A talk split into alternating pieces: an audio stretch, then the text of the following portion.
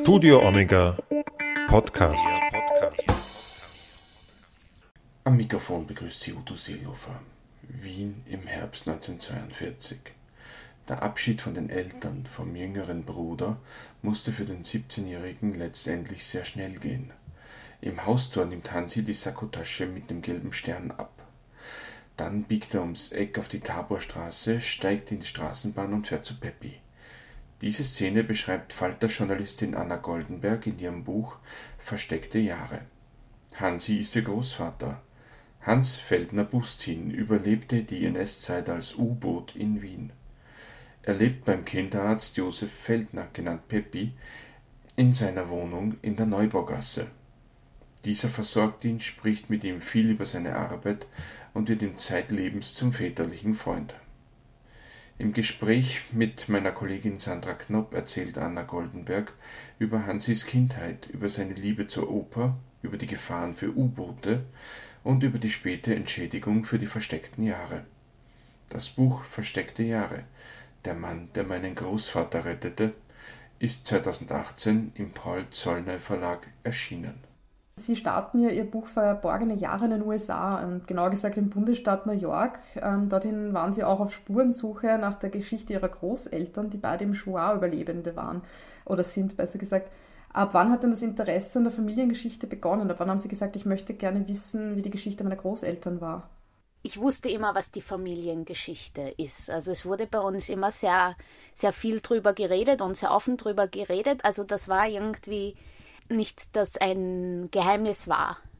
Aber es war halt auch etwas, das ich in meiner Jugend nicht so wirklich hinterfragt habe. Also ich habe das gewusst, dass ich diese, diese Geschichte habe, diesen Familienhintergrund und dass der sehr anders ist als ähm, von, von den anderen, mit denen ich an einer normalen öffentlichen österreichischen Schule war. Aber das war irgendwie, das war dann so das Ende der Geschichte. Und dann erst, wie ich mit Anfang zwanzig ins Ausland gegangen bin, also ich habe erst in England studiert, und dann in den U S A ist es eben vorgekommen, dass Leute ähm, nachgefragt haben und das in Frage gestellt haben und hinterfragt haben und irgendwie wissen wollten, wie kann das sein, äh, Jüdin in Österreich und die Großeltern aber Holocaust-Überlebende und wieder zurückgekommen.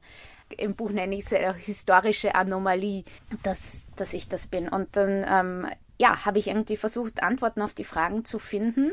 Und weil ich eben da gleichzeitig, also das war dann in den U S A, eine Journalismusausbildung gemacht habe, habe ich dann halt auch einfach angefangen, das journalistisch zu verwerten. Und unterstützt wurden Sie auch von Ihrer Großmutter? Genau, also die, die lebt auch noch nach wie vor und mit der habe ich eine sehr gute Beziehung und ähm, die habe ich sehr viel gefragt und die war eigentlich immer sehr, sehr erfreut, dass ich das wissen will und hat mir sehr viel erzählt. Die geht auch selber noch als Zeitzeugin an Schulen. Und ja, so war ich dann auch, das war für eine Reportage im Jahr zweitausenddreizehn äh, mit ihr und ihrer Schwester gemeinsam in Theresienstadt ähm, und habe sie danach dann auch noch sehr viel interviewt. Welche Erinnerungen haben Sie denn eigentlich persönlich an Ihren Großvater? So ein paar, also der ist gestorben, als ich sieben Jahre alt war, also halt so, weil man sich halt in der, in der Kindheit erinnert. Ähm, Er war ganz eindeutig das Familienoberhaupt, also das, das war klar, er ist auch immer am, am, am Kopfende des Tisches gesessen, aber der war jetzt nicht autoritär, aber es war so, also auf seine Meinung hat man gezählt, hat man gehört und die wollte man auch wissen und meine Mutter hat dann immer gesagt, mit ihm konnte man sehr gut diskutieren, weil er war eben sehr reflektiert und hat alles in Frage gestellt, etwas, was er von Peppi, seinem Adoptivvater, gelernt hat, wie ich dann später herausgefunden habe. Und er war eben handwerklich sehr geschickt. Er hat einen, ähm, einen Werkzeugkeller gehabt, in dem er sehr viel Zeit verbracht hat. Er hat gern Stritzel gebacken, der aber nie besonders gut geworden ist. Aber er hat es trotzdem immer gemacht. Und so bei beiden Sachen durfte man immer helfen. Also sowohl im Werkzeugkeller durfte man irgendwas machen, als auch beim Stritzelbacken. Sie sind äh, einmal auf Aufzeichnungen von Ihrem Großvater gestoßen. Er hat ja ab neunzehnhundertsechsundachtzig über sein Leben geschrieben. Welches Bild vermittelt er in diesen Schriften? Haben Sie Ihren Großvater quasi wiedererkannt darin? Nein, das kann ich nicht sagen, weil ich habe halt wirklich eine Kinder, wirklich eine Kleinkindperspektive auf ihn gehabt und so habe ich ihn dann halt von erwachsenem Mensch, weil ich war damals Mitte zwanzig, wie ich das entdeckt habe, zu erwachsenem Mensch eigentlich nochmal neu kennengelernt. Und da habe ich also drin erfahren, dass er so jemand ist, der sehr viel nachgedacht hat über, über die N S-Zeit und wie es dazu kommen konnte und wie die Leute damit umgegangen sind. Also da drin waren eigentlich auch natürlich seine eigenen Erlebnisse, aber noch viel wichtiger waren ihm so diese Erklärungen drumherum, warum er geglaubt hat, dass Menschen ähm, sich mitreißen ließen, warum es zu Antisemitismus kam und lauter solche Sachen. Also der hat sichtlich ganz, ganz viel damit gehadert, eben diesen Schrecken äh, rational zu erfassen. Damit die Zuhörer und Zuhörerinnen ein Bild von ihrem Großvater bekommen. Er ist ja in Wien aufgewachsen mit seinem jüngeren Bruder, dem Herbert, und seinen Eltern. Die hatten ein Möbelgeschäft. Was können Sie noch so ein bisschen über seine Kindheit sagen? Ja, also der Hansi ist, ähm, also er ist Jahrgang fünfundzwanzig, also seine Kindheit spielt in den dreißiger Jahren in Wien. Ich glaube, das war eine recht unbeschwerte Kindheit. Die Eltern haben durch die Wirtschaftskrise haben sie, haben sie viel an Geld verloren, aber sie waren jetzt nicht ganz arm, also schon ähm, Bürgertum.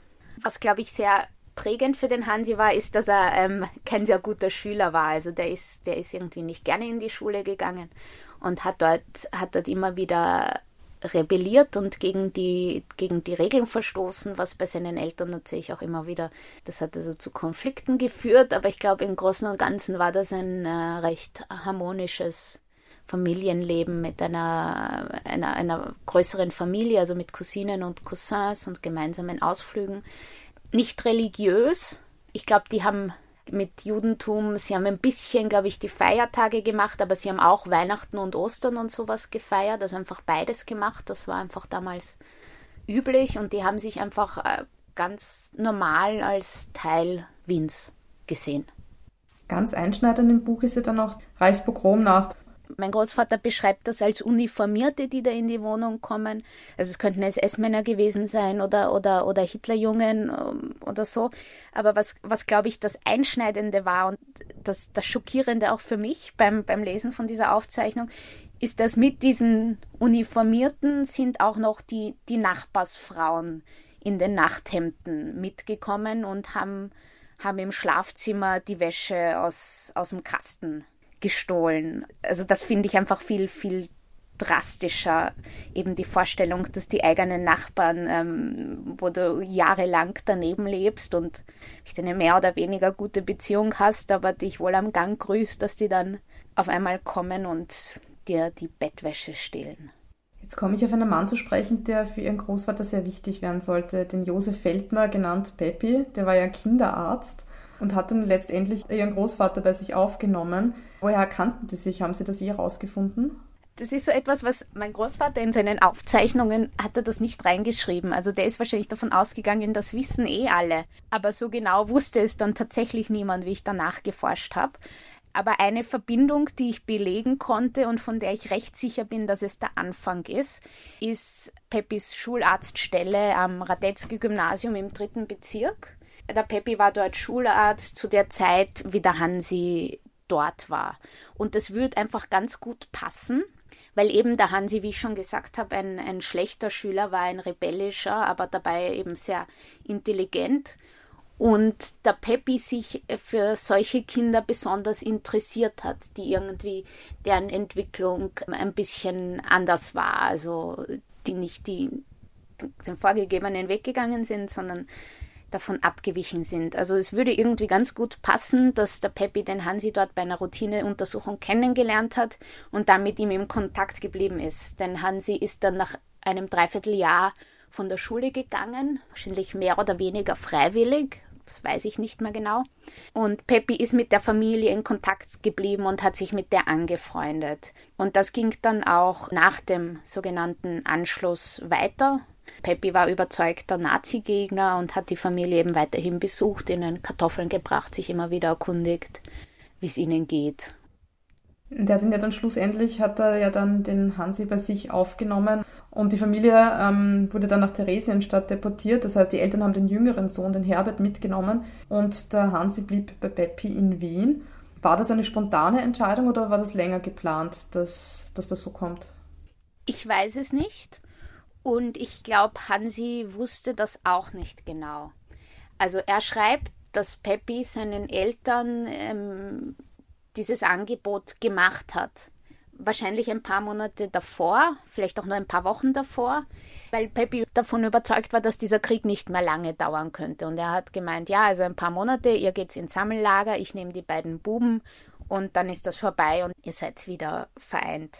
Die Eltern haben sichtlich hin und her überlegt, was gefährlicher ist. Sie wussten es nicht und haben sich dann dafür entschieden, den Hansi, den Älteren, zum Beppi zu geben und den Herbert, den Jüngeren, mitzunehmen. Wie sie, warum sie entschieden haben, wie lang das gedauert hat, das, das wissen wir alles nicht mehr.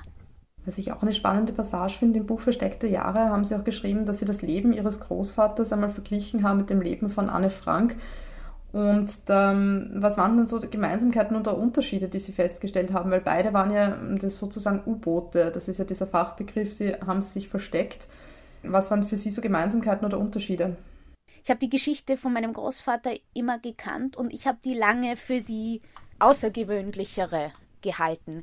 Eben weil Hansi dann zweieinhalb Jahre in Wien in der Neubaugasse versteckt war, aber sehr viel rausgegangen ist. Der hat nicht ebenso wie Anne Frank das Haus über zwei Jahre nicht verlassen, sondern der war sehr wohl unterwegs und draußen. Und ich habe immer gedacht, das ist das Ungewöhnliche.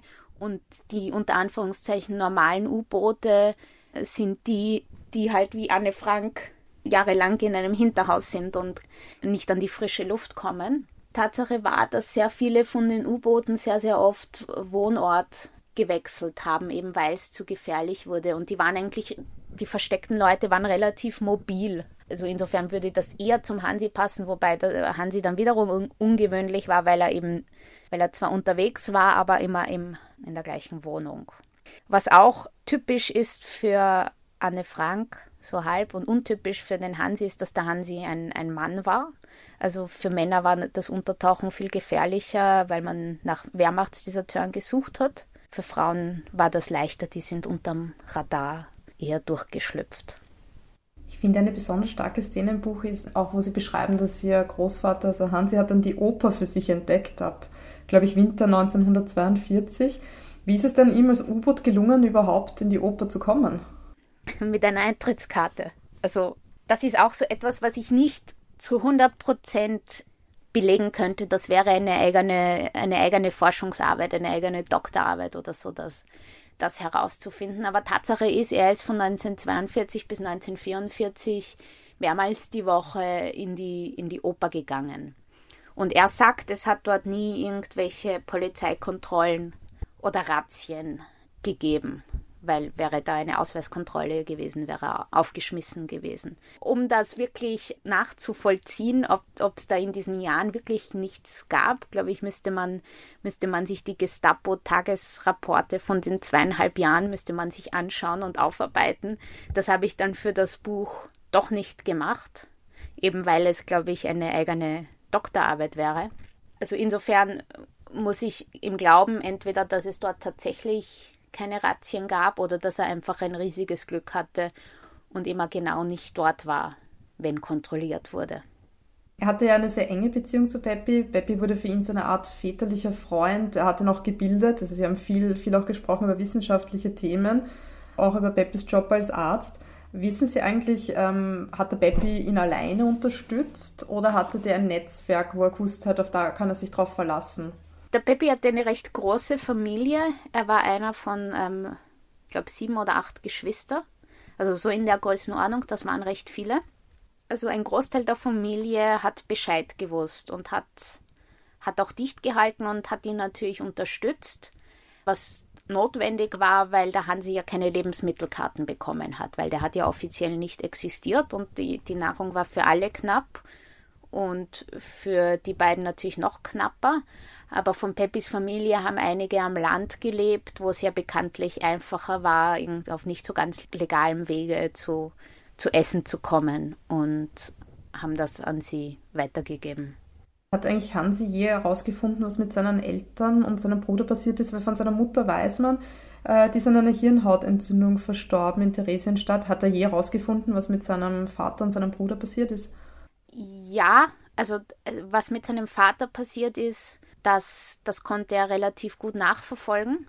Ich habe dann auch noch Recherchen gemacht. Also wir wissen, dass, dass die beiden Ende neunzehnhundertdreiundvierzig ähm, von Theresienstadt nach Auschwitz deportiert worden sind. Die Mutter ist Anfang neunzehnhundertdreiundvierzig schon gestorben.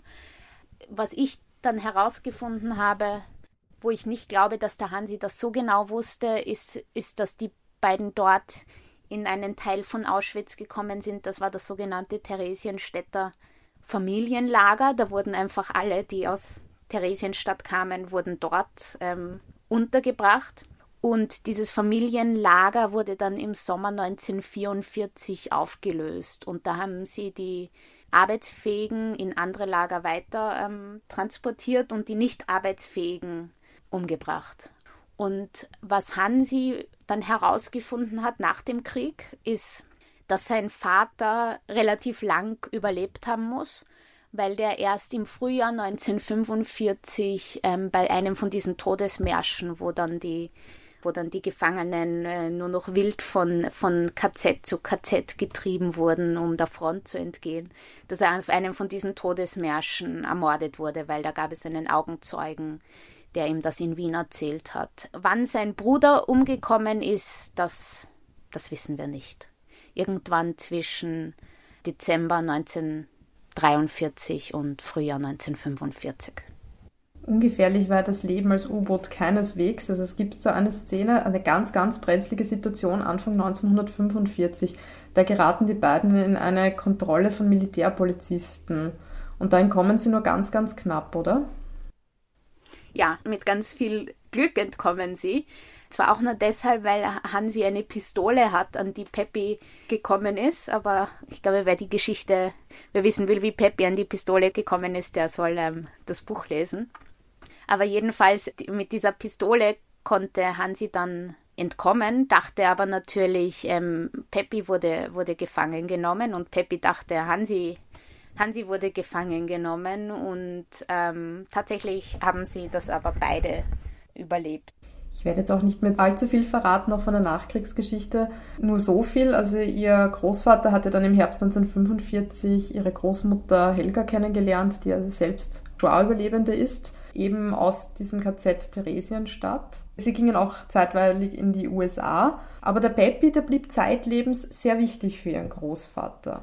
Ja, nachdem dann mein Großvater herausgefunden hat, dass seine beiden Eltern ähm, nicht überlebt haben und sein Bruder auch nicht, hat der Peppi ihn adoptiert. Das war dann neunzehnhundertfünfzig. Ja, somit war der Peppi sein Vater und ist es auch. Also er hat ihn den Rest seines Lebens eben als, als solchen behandelt. Die hatten eine sehr, sehr enge Beziehung.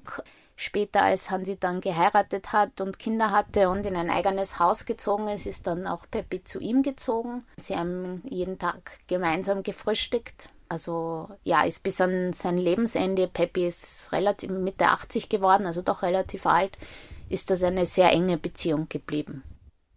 Wann hat Ihr Großvater eigentlich was zurückbekommen für diese Zeit? Das ging so schleppend. Also er hat dann, er hat dann schon immer wieder eine Unterstützung bekommen, unter anderem ähm, weil seine Ausbildung ähm, unterbrochen wurde. Er wurde dann relativ rasch anerkannt als ähm, Hinterbliebener von einem Opfer, eben weil seine beiden Eltern ähm, ermordet wurden. Da hat er dann eine gewisse Unterstützung bekommen. Aber dass er selber als Opfer, das in Haft war, anerkannt wurde, das hat, das hat sehr lang gedauert, weil eben erst das U-Boot nicht als Haft im eigentlichen Sinne gewertet wurde. Also das hat er dann, da hat es dann wieder und wieder beeinsprucht. Das war dann, glaube ich, erst ähm, in den sechziger Jahren, also sehr, sehr spät. Das war dann, glaube ich, gar nicht so wenig Geld, aber die Sache war halt, dass sie eigentlich gleich nach dem Krieg das Geld halt am allerdringendsten gebraucht hätten. Sie haben ja den Peppi nie persönlich kennengelernt, aber was denken Sie über ihn? Ja, das werde ich, das werde ich so oft gefragt und ähm, es ist eine gute Frage und ich weiß dann, ich weiß dann nie genau, auf eine gewisse Art und Weise bleibt er natürlich auch ein bisschen unnahbar, aber ja, das war einfach so, so jemand, der, der glaube ich ganz unbeirrt einfach gemacht hat, was er für richtig gehalten hat und also der hat einfach keine Angst und hatte keine Angst vor Schmerzen und war sehr uneitel und so hatte das einfach durchgezogen. Ich tue mir immer so ein bisschen schwer mit dem Heldenbegriff, also ich, den finde ich, den finde ich sehr seltsam. Ich weiß auch nicht, ob, den, auf, ob der auf Peppi passt. Er hätte sich sicher nie als Held selber bezeichnet, sondern er hat immer nur gesagt, ja, ich habe einfach gemacht, was richtig ist. Und ich finde auch, man sollte eher die Frage stellen, warum haben es die anderen nicht gemacht?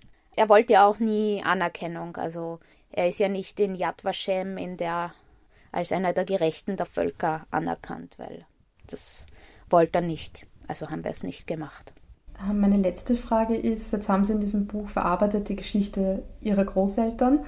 Werden Sie weiter forschen, also in, in Familiengeschichte, oder gibt es andere Themen, wo Sie sagen, das sind jetzt dann meine nächsten Themen? Also jetzt über die Familiengeschichte forsche ich nicht. Was ich jetzt gerade mache, was ganz lustig ist, ist ähm, das, dieses Buch zu einem Drehbuch umzuschreiben, weil die Filmrechte verkauft wurden. Also es soll ein Spielfilm werden. Da hat man natürlich sehr viel mehr Freiheiten und kann sich, beziehungsweise man muss sich einfach was dazu ausdenken, um einen Film zu füllen. Also jetzt, ich erwecke das jetzt nochmal ein bisschen anders zum Leben, was sehr lustig ist. Und abgesehen davon verbringe ich jetzt meine Zeit mit ganz ähm, normalen Journalismus. Unter anderem zum Thema Zeitgeschichte, aber längst nicht nur. Das Gespräch wurde anlässlich des fünfundsiebzigsten Jahrestages der Befreiung des K Z Mauthausen geführt. Wer sich nun mit dem Thema U-Boote in Wien näher befassen möchte, dem sei auch unsere vorherige Podcast-Folge ans Herz gelegt. In ihr spricht meine Kollegin Sandra Knop mit der Historikerin Brigitte Ungar-Klein über das Thema. Das war Studio Omega, der Podcast für heute. Auf Wiederhören und bis zum nächsten Mal, sagt Udo Sielhofer.